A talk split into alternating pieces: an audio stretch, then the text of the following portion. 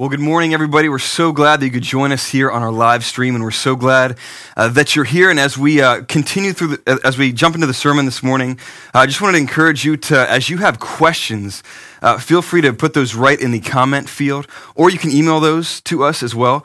And so tomorrow, Alan and I at noon, 12 o'clock, right here, Facebook, uh, Grace Hill page, uh, we're going to do a Q&A as we unpack a little bit more in detail uh, the sermon. So again, we're glad you're here, and we are excited to continue on in our uh, week two of our Reconsider series where, man, in, in light of everything going on in our world right now, uh, we believe that many people will be open to reconsidering uh, just questions about God and faith and humanity, right? These types of global crises uh, are going to just force people to hit pause and to say, man, what do I, what do I really think? What do I really believe about X, Y, and Z? And so as a church, we just want to be faithful to speak into that through the Reconsider series. And so we're doing that through uh, tackling a series of questions from week to week. And again, these are questions that we think people will likely be wrestling through uh, during this pandemic. And so, uh, just a quick recap the question uh, from last week that Alan asked was this He said, Is religion just a crutch for weak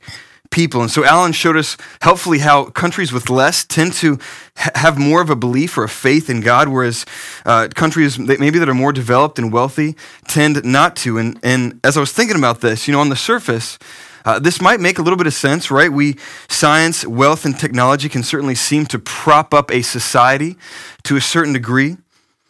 And yet, in light of a crisis such as a global pandemic, that knows no boundaries and has the ability to affect both rich and poor, I think we see that this way of thinking is, is in fact an illusion. It's futile, right? As soon as the support structures, the job, the wealth, the comfort is ripped from us, suddenly we all become equals. And it betrays the fact that we all need help and that wealth and infrastructure and science aren't, those things necessarily are not uh, the answers.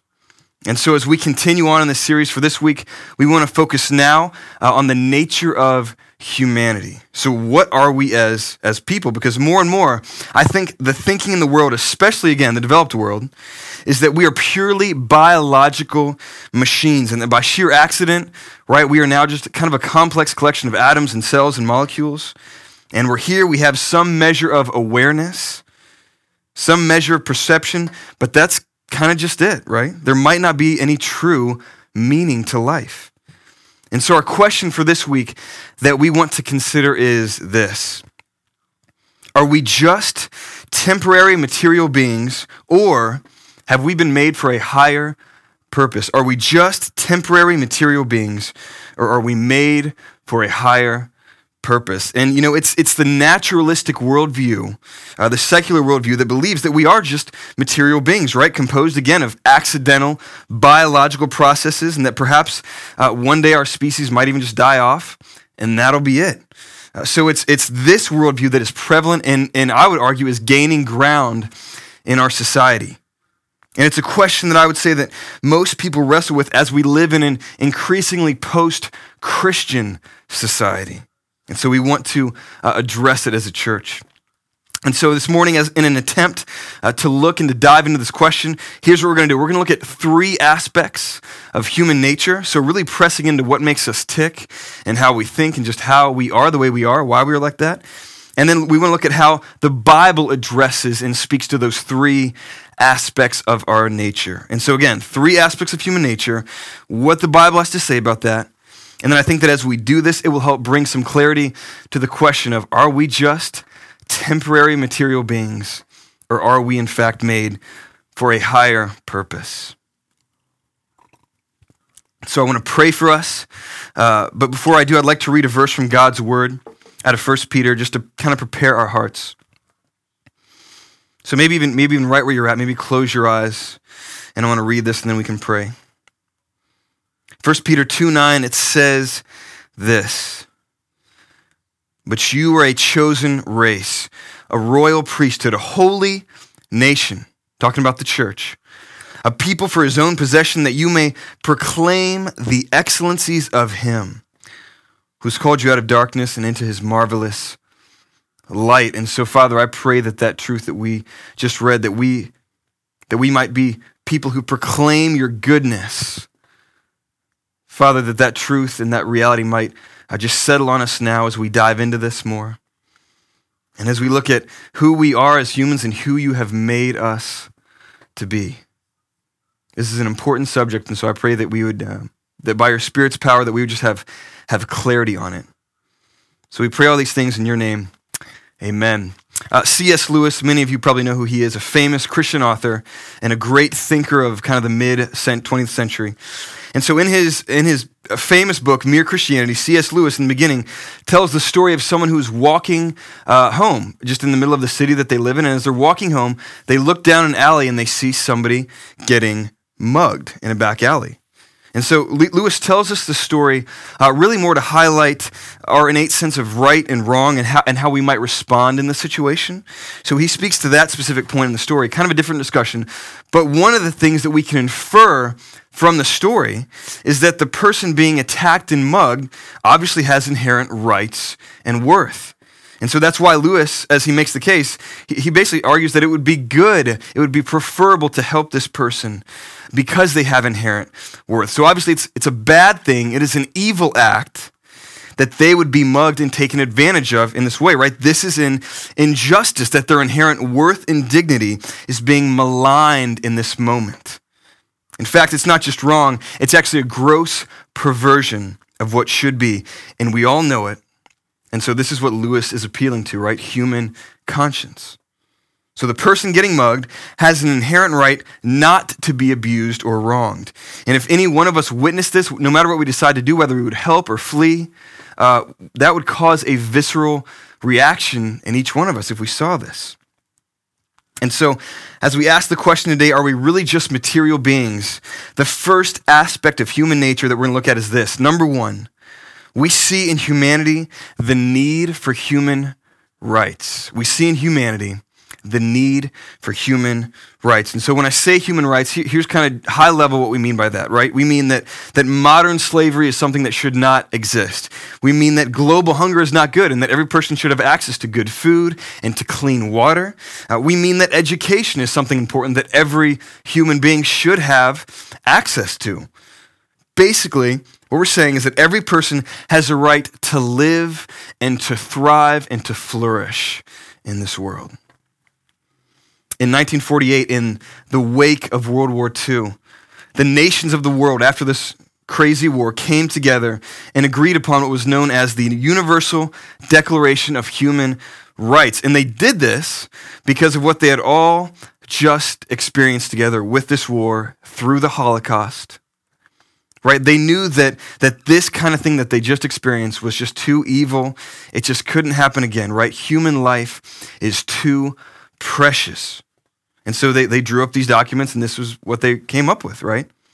And so they had witnessed firsthand what happens, I would argue, when we view humans as just material clumps of cells and as being expendable when they fail to meet up to a certain man made standard, whatever that is. Tim Keller, famous pastor, says this. He says, If you believe that the universe just happened to be and that there is no God, but that you some but that somehow human rights still exist. You can't prove that. In fact, it takes a lot of faith to imagine humanistic values coming from an impersonal universe. Right? Human rights are the reason that right now it is difficult to read in the news that Italian doctors are having to choose who lives and who dies, who gets a respirator and who doesn't. And this is a tragedy, and we cry out right deep down because we know this is not how life, this is not how our world should be. Every human has inherent dignity and worth, and we should not be in this situation. And so uh, we've looked at the human nature a little bit, and so I want to now look at what the Bible has to say regarding this subject. I want to read this for us, and I think we'll have it on our screen. Psalm 139, verse 13 says this for you, God, you formed my inward parts. You knitted me together in my mother's womb. I praise you, for I am fearfully and wonderfully made. Wonderful are your works. My soul knows it very well. My frame was not hidden from you when I was being made in secret, intricately woven in the depths of the earth. Your eyes saw my unformed substance. In your book were written, every one of them, the days that were formed for me, when as yet there was none of them, right? So we see the intentionality in how the Lord forms us, shapes us. I love how it says he knows all of our days before there is yet one of them. And then I love the psalmist's reaction as well. He sees the incredible working of God in humanity, he sees how awesome it is. And so he says, Wonderful are your works right? So what I love about this is that his delight in creation, humans, uh, it doesn't end there, right? It crescendos in the form of praise to the Creator. Genesis 1, verse 26 Then God said, Let us make man in our image, after our likeness, and let them have dominion over the fish of the sea, and the birds of the air, and over the livestock, and over all the earth, and every creeping thing that creeps on the earth. So God created man in his own image. In the image of God, he created them. Male and female, he created them. And so, what the Bible makes clear to us is that we are all made in God's image, and therefore, we all have inherent dignity and worth. Right? Every time you look into somebody's face, into their eyes, every time you hear a child laughing, every time somebody even maybe prepares a good meal for you, you are coming into direct contact with divine sanctity. And therefore, it is incumbent upon us that we treat people as well as ourselves with infinite sanctity, respect, and honor. To malign another person in any way is, to a certain degree, to malign God. This is serious. And so, what we see is that even though we live in a supposed uh, materialistic world where it's just material and evolution and survival of the, fittest, of the fittest are increasingly supreme ideals, man, we contradict this ideal every day by the regular implementation of human rights in our world. And so, as far as the Bible is concerned, every person from the lowly beggar to the, the president of a country bears the mark of our infinite creator. And so, again, number one, we see in humanity the need for human rights because we are all made in God's image. The second aspect of human nature that we want to look at uh, this morning is this. Number two, we see in humanity the desire to create and to cultivate. We see in humanity both the desire to create and to cultivate. Uh, one of the ways that I see this most clearly on a almost daily basis is with my son Levi, who's almost three years old. And man, it's just crazy how he just thrives and does so much better when he has uh, something to do, something that he can be working on to keep him busy, when he has really just a sense of purpose, right? So uh, a lot of times we'll be building some furniture, like from IKEA or something, and I'll be working on it, and he'll come right in with his little green plastic hammer, and he'll just start hitting on it and he loves it. He loves helping me. Uh, last weekend we were doing some vegetable planting on our deck, and so Julie and I we get the, the the seeds all potted and everything ready to go, and then Levi comes in and he dumps it all out, and he's having fun helping, and uh, you know that's just what he loves to do. Uh, and then he even loves taking things out of the kitchen pantry. This is a regular thing he does for, with Julie. Is he'll take all the food out of the pantry, organize it, and then put it all back in. And uh, man, it's just amazing to see him light up when he is given the opportunity to make something or to help out in some way. And then obviously the opposite of this is when he's just kind of being lazy and kind of laying around. Uh, he tends to be uh, whiny, upset, and discontent. And so when Levi has a purpose, he's tapping into that thing inside of him that I think longs to create and to cultivate, even if his version of creating looks a little bit more like, uh, like destruction at times. It's okay. And so, Grace Hill, this is what we see in Genesis 1, right? Look back to what we just read. Genesis 1 let the humans have dominion over the fish, the birds, the livestock, all of creation, right? God tells Adam and Eve to go and to cultivate and to see to it that this garden spreads and covers over all of creation.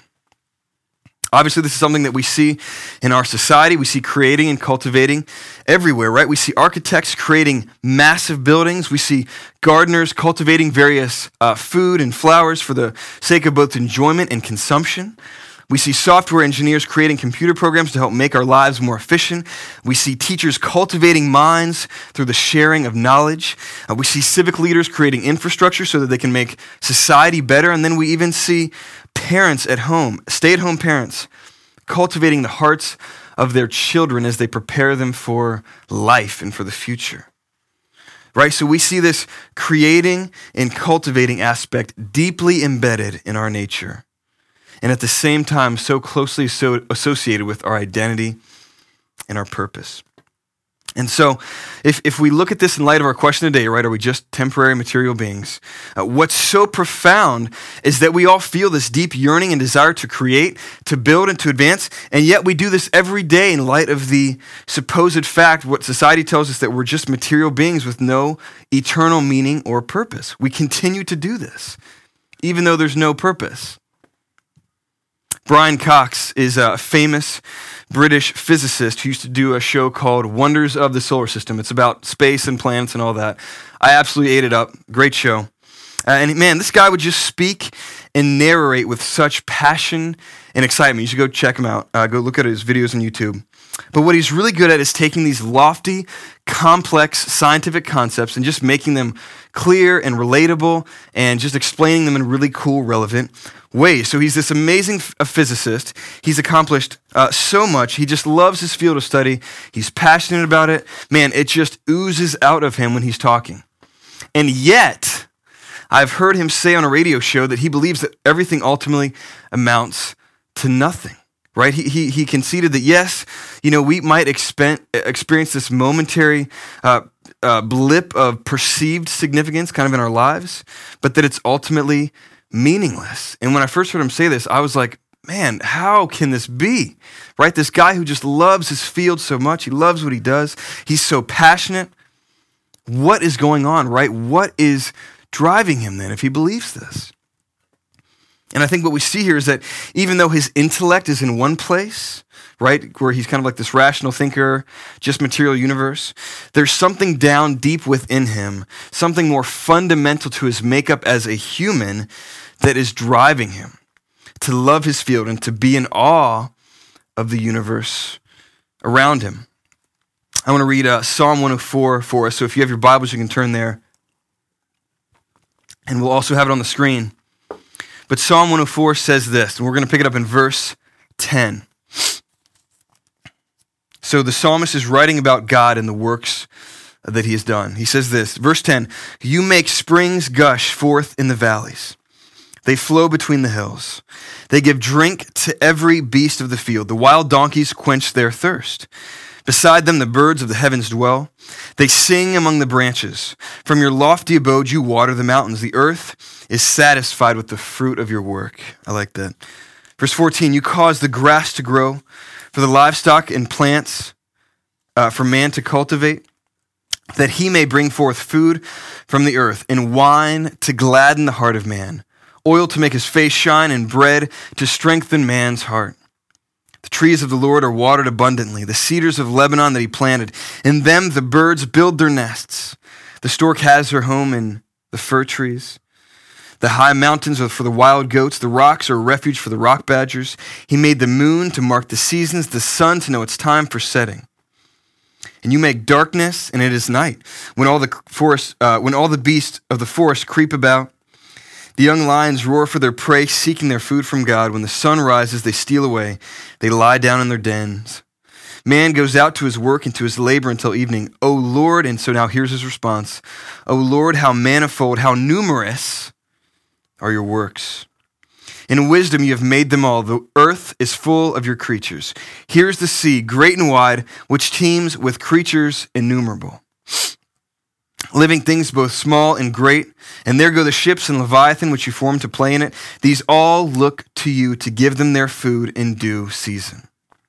When you give it up to them, they gather it up. When you open your hand, they are filled with good things. When you hide your face, they are dismayed. When you take away their breath, they die and return to their dust. When you send forth your spirit, they are created, and, and you renew the face of the ground. So may the glory of the Lord endure forever. May the Lord rejoice in his works. He who looks on the earth and it trembles, who touches the mountains and they spoke, they smoke. I will sing to the Lord as long as I live. I will sing praise to my God while I have my being. May my meditation be pleasing to him, for I rejoice in the Lord. Folks, we see that our God is an eternal God who creates, who cultivates, who brings life from nothing. And because we are made in his image, point number one, we too can't help but create and cultivate an image or reflect him in this way. And so, not even the most intellectual, rational arguments in the names of meaningless secularism can stop us from doing this because it's too fundamental to who we are. So right and so so the the reason that Brian Cox can't stop being in awe of the universe and he can't stop accomplishing things even though he believes that there's no true meaning is because this is what he was made to do, right? He is an image bearer. So, number two, we see in humanity the desire to create and to cultivate because we are made in the likeness of a creating and cultivating God. I was driving home last Sunday afternoon after the live stream. Uh, and man, it was just a beautiful day. We are now getting into like peak springtime up here in Virginia. And so sunny, nice temperatures, felt great. You know, you see all the, the trees and the flowers. And uh, we have like this line of cherry uh, blossoms kind of lining one of our roads where we drive to get to my house. And so I'm driving, and it's just crazy because, you know, right now we're in the midst of this global pandemic. And gosh, I've never experienced anything like this in my lifetime. Every time I turn on the news or talk to somebody, go to the grocery store, it just seems like chaos all over. But in the midst of this, I get this glimpse of beauty, right, and peace just on my drive home. And of course, uh, what does that make me do, right? What does it make me do? It makes me long for a place where I can experience this forever. I just want to hold on to this moment. I just want to stay here in this space. And obviously, I don't have to go to great lengths to tell any of you that, that none of us want to have to deal with pandemics and wars and pain and suffering, right? We all want to live in a place that is free from evil and from suffering. And we, and we honestly, we go to great lengths to try and find that place. Uh, we spend time and money on vacations to try to get to that place. We spend time and money on media, movies, book, video games, and stories that, that transport us to that idyllic place, right? We kind of use those as an escape from our broken world. We spend time on money. We spend time and money on causes, political ideologies, economic policies, hoping that they will finally usher in the world that we have always longed for. You know, we might even we might even do things that bring harm to ourselves. We might take drugs. We might go into debt, um, just so that we can escape the pain of the present world. And so, our third aspect of human nature that we want to look at today is this. Number three, we see in humanity a deep longing for a world that is free of pain and suffering, which uh, when we think about it, is actually is actually kind of crazy. Uh, we've only ever known a world that is full of pain, sadness, death, and struggle. And so, if the only environment that we've ever been exposed to that is around us, that's all we've ever seen, then why would we long for a different environment, and particularly one that none of us has ever experienced ever? Uh, right, I was thinking about this. One example, um, man, a person who is colorblind their, their entire life will have no perception of what color is. They've never experienced, right? They've never experienced it. So there's, there's literally just no category in their brain for it. You could try describing color to a colorblind person, but it's going to be almost, it's going to be impossible using just your words. It's just not going to happen. But this is exactly what's going on. This is exactly where we find ourselves as people, deeply desiring something, a perfect world that we have never actually experienced. Where does this come from? Another C.S. Lewis quote, I used him a lot in this sermon. He's just such a good resource for this topic. But he says this one quote he says, He says, If we find ourselves with the desire that nothing in this world can satisfy, then the most probable explanation is that we were made for another world. And just think about this for a second in your own life, right? What are the things that you instinctively run to, the places you go, the way you spend your money, the way you spend your time, your vacations, uh, the places and things you even gravitate towards when you're especially burdened by uh, the difficulties of living, this, living in this world? Maybe you even just had a stressful day or just life is hard right now. We all have our things that we run to because we all want to get as close as we possibly can to those places that give us a glimpse of a better world, of a better life. We all do this. And just like us, the biblical authors who wrote the Bible felt and experienced this same tension. Look at Habakkuk chapter 1. Habakkuk is eh, basically witnessing his world crumbling around him as invading armies come in to the nation of Israel. And he says this He says, O Lord, how long shall I cry for help, and you will not hear? Or cry violence, and you will not save? Why do you make me to see iniquity? Why do you look idly at wrong? So he's really struggling. Destruction and violence are before me, strife and contention arise. So the law is paralyzed, and justice never goes forth. For the wicked surround the righteous, and so justice is perverted. Romans 8:19 For the creation waits with eager longing for the revealing of the sons of God for the creation was subjected to futility not willingly but because of him who subjected it in hope that the creation would be set free from its bondage to corruption and obtain the freedom of the glory of the children of God. For we know that the whole creation has been groaning together in the pain, pains of childbirth until now. And not only the creation, but we ourselves, who have the first fruits of the Spirit, we groan inwardly as we eagerly wait for adoption as sons, the redemption of our bodies. And then lastly, uh, Revelation chapter 6, uh, a vision that John has of the future. John says this I saw under the altar the souls of those who had been slain, so martyrs for the word of God, for the witness that they had borne. Verse 10 They cried out with a loud voice, O sovereign Lord, holy and true, how long before you will judge and avenge our blood on those who dwell on the earth? And so, all throughout history and in our own lives, we see that Every human longs for a good and pain free world to live in. And when we catch a glimpse of this world, this goodness, man, we latch onto it and we don't want to let it go. The Word of God also affirms this longing that we have, but it also tells us why it is that we feel this way. Psalm 84 How lovely is your dwelling place, Lord Almighty. My soul yearns and even faints for the courts of the Lord. Basically, talking about God's presence. My heart and my flesh cry out for the living God. Even the sparrow has found a home, and the swallow a nest for herself, where she may have her young, a place near your altar Lord Almighty, my King and my God, blessed are you who dwell in your house. They are ever praising you. Ecclesiastes 3:11 says this, He has made everything beautiful in its time. Also he has put eternity into man's heart. Again, Revelation 21, verse 1 Then I saw a new heaven and a new earth, for the first heaven and the first earth passed away, and the sea was no more. And I saw the holy city, the new Jerusalem, coming down out of heaven from God, prepared as a bride adorned for her husband. And I heard a loud voice from the throne saying, Behold, the dwelling place of God is with man. He will dwell with them, and they will wipe and they will be his people. He will wipe every tear from their eyes, and he will be their God. And death shall be no more. Neither shall there be mourning, nor crying, nor pain anymore, for the former things have passed away. And so John gives us this glimpse into what one day will be for his children, those who place their faith in him.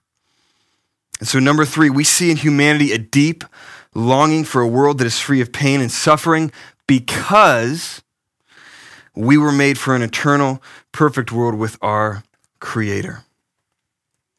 And so, the question that we've been looking at today are we just temporary material beings or are we made for a higher purpose? And what we saw uh, was that I think is a good argument for both from human nature as well as the Bible, uh, evidence for the fact that we do have meaning and that we aren't just temporary material beings. You know, I think the Bible uh, also makes what all, the Bible also makes evident is that our identity and that our highest purpose in life is to glorify God. You know, as we hear that phrase, bringing glory to God, kind of as our highest purpose, uh, we might be tempted to be, uh, we might say, man, what does that mean? We might be tempted to think of that just being religious exercises or even rituals, uh, maybe just to appease God so he's not angry with us. But I think that the picture that the Bible paints in what it uh, looks like to bring God glory uh, is actually very different. So look back to Psalm 104, where we just read, right? The psalmist, he looks at everything that God creates and then he says this a few things, a few highlights. Verse 24, he says, How numerous are your works. In wisdom you made everything. Verse 28, when you opened your hands, they are filled with good things. Verse 29, when you send your spirit, they are created and you renew the face of the ground. So God's spirit brings creation and renewal. Verse 33, I will sing to the Lord as long as I live. Verse 34, why?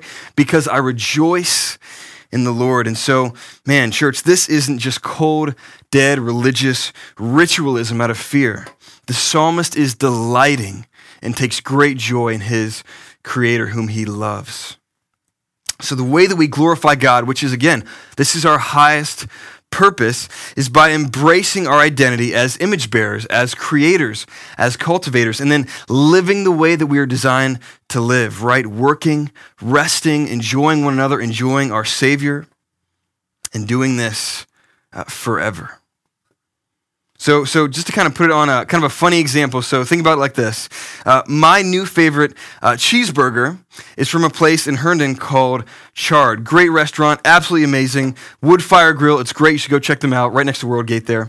Uh, so, so let me ask the question How is it that this cheeseburger that I love is most glorified through me? So, so hang with me, right? Option A here's what I can do I can go in there by myself and eat the burger strictly for the sake of the calories, and that's it. I'm just, you know, trying to put energy in my body. And I go home and I never speak of it, right? That's option one. Option two, or I can go there with a ton of people because I've told them just how awesome it is, this burger. And then we have a great time just enjoying the flavors, hanging out, the toppings, just being together. Right? Option B is clearly bringing the burger more glory, honor, and praise as we delight in how juicy and awesome that it is. And so, this church, this Grace Hill, is what glorifying God looks like, right? It's not just going to church to check a box. Absolutely not. Man, it is delighting in the Creator, delighting in His good blessings to us, and then living a lifestyle of celebrating Him and being thankful for Him. This is what we were made to do enjoying Him and then sharing how awesome that He is with everyone. This is our purpose. This is what we were created for. And Psalm 104, I think, is one of the, one of the clearest pictures of this in Scripture. We are fearfully and wonderfully made, and we have eternal purpose because we are divinely stamped with his image. And so as we wrap up today, man, I'd love for just us just to think about how we respond rightly uh, to what we've looked at. So uh, so, for those of you who maybe you don't call yourself a Christian or you're not a believer or a follower of Jesus, man, I would just encourage you to take this time while you're likely at home um, and just kind of have maybe maybe a little extra free time. Maybe you don't, uh, but just want to encourage you to really explore, to dive into God's Word, and to see how it does, I believe, so accurately describe the human condition. It describes our world. But also spend time in the Bible just so that you can get acquainted with who God is and learn about Him and what He does and how He works and how He, the things that He does. The Lord wants you to experience the life and the joy that he offers. God desires each one of us to be reconciled back to him, to be in relationship with him, to enjoy him. And so, because of what Jesus has done on the cross, right, taking the payment for our, our own sin upon his shoulders, we can now be restored to God through faith and trust in Jesus. And so, if you have questions about that, man, we would love to talk to you. Please email us. Please uh, go to our website. Uh, we would love to connect with you. And then for those of you who are believers and you and you are you would call yourself Christians following Jesus, man, it is so easy for us who have uh, been walking with the Lord for any length of time to get into a rut and to neglect what it truly means to be glorifying God, right? To live the Christian life with purpose. We get up, we go to church, we check the box. And because that is just always such a clear temptation for each of us, we all experience this man, my encouragement to you in the midst of this pandemic is to, is to seize whatever opportunity you have to glorify God in your life right now. So whether that's just being at home, uh, enjoying your family and being grateful to the Lord, um, that's great. Thanking Him for that. Whether it's enjoying or thanking Him for just how He's blessed you in various ways, in different ways, um, that's certainly a good thing. Or maybe it is reaching out to your neighbors during this time in strategic ways and, and seeing how you can make yourself a little uncomfortable so that you can serve them in some way. So, to all of you watching, please take advantage of this time. Reflect often on how God's been good to you, and then strive to share his goodness with others, with those in your sphere of influence. As we wrap up, uh, I saw a cool video on Facebook last week um, of some Brazilian folks in their apartment complexes singing together. And so there's been a few versions of this, some from Italy, some from Brazil. Uh, but the one I saw with the Brazilian folks in the apartment complex, they're all singing to each other in the midst of the quarantine, and they begin singing this old hymn. And so I just wanted to share the lyrics from this hymn because I think it paints a picture of the hope that we can have as Christians despite our current situation. And so the lyrics say this listen to this, close your eyes and listen to these lyrics. Because he lives, I can face tomorrow. Because he lives, all fear is gone. Because I know he holds the future, and life is worth the living just because he lives. Let me pray for us. So, Father, we thank you for this time. Man, that we can see through just looking at our natures. Lord, we can see through um, what your word says. God, that we are created with meaning and purpose, that we are created for eternity. Father, that we who have placed, those of us who have placed our faith in you, Lord, the Spirit communicates and speaks to us and reveals things to us. That may sound kind of crazy. That may sound like it doesn't make much sense, but it's just a work. It is something that you do. And so, Father, I pray that we would just be faithful this week, these coming weeks as we're home, just to step out and to trust you, Lord, to see everybody in our lives, Lord, our neighbors, the, the person checking us out at the grocery store, as divine image bearers who reflect you in some way, have in, having infinite worth and being created for meaning and for purpose. And because they are created that way, Father, may we in love and in joy pursue them. May we pray for them. May we not abandon our purpose, knowing that as we do these things, as we step out in faith and as we enjoy and are thankful for who you are and for what you've given to us, that you, that we bring you glory through that, Father. So help us to do that, Lord. We love you. We give this time to you. And I pray that these truths that we've been kind of uh, chewing on now would even inform our worship as we sing. Father, you are worthy. There's nobody like you. We pray all these things in your name. Amen.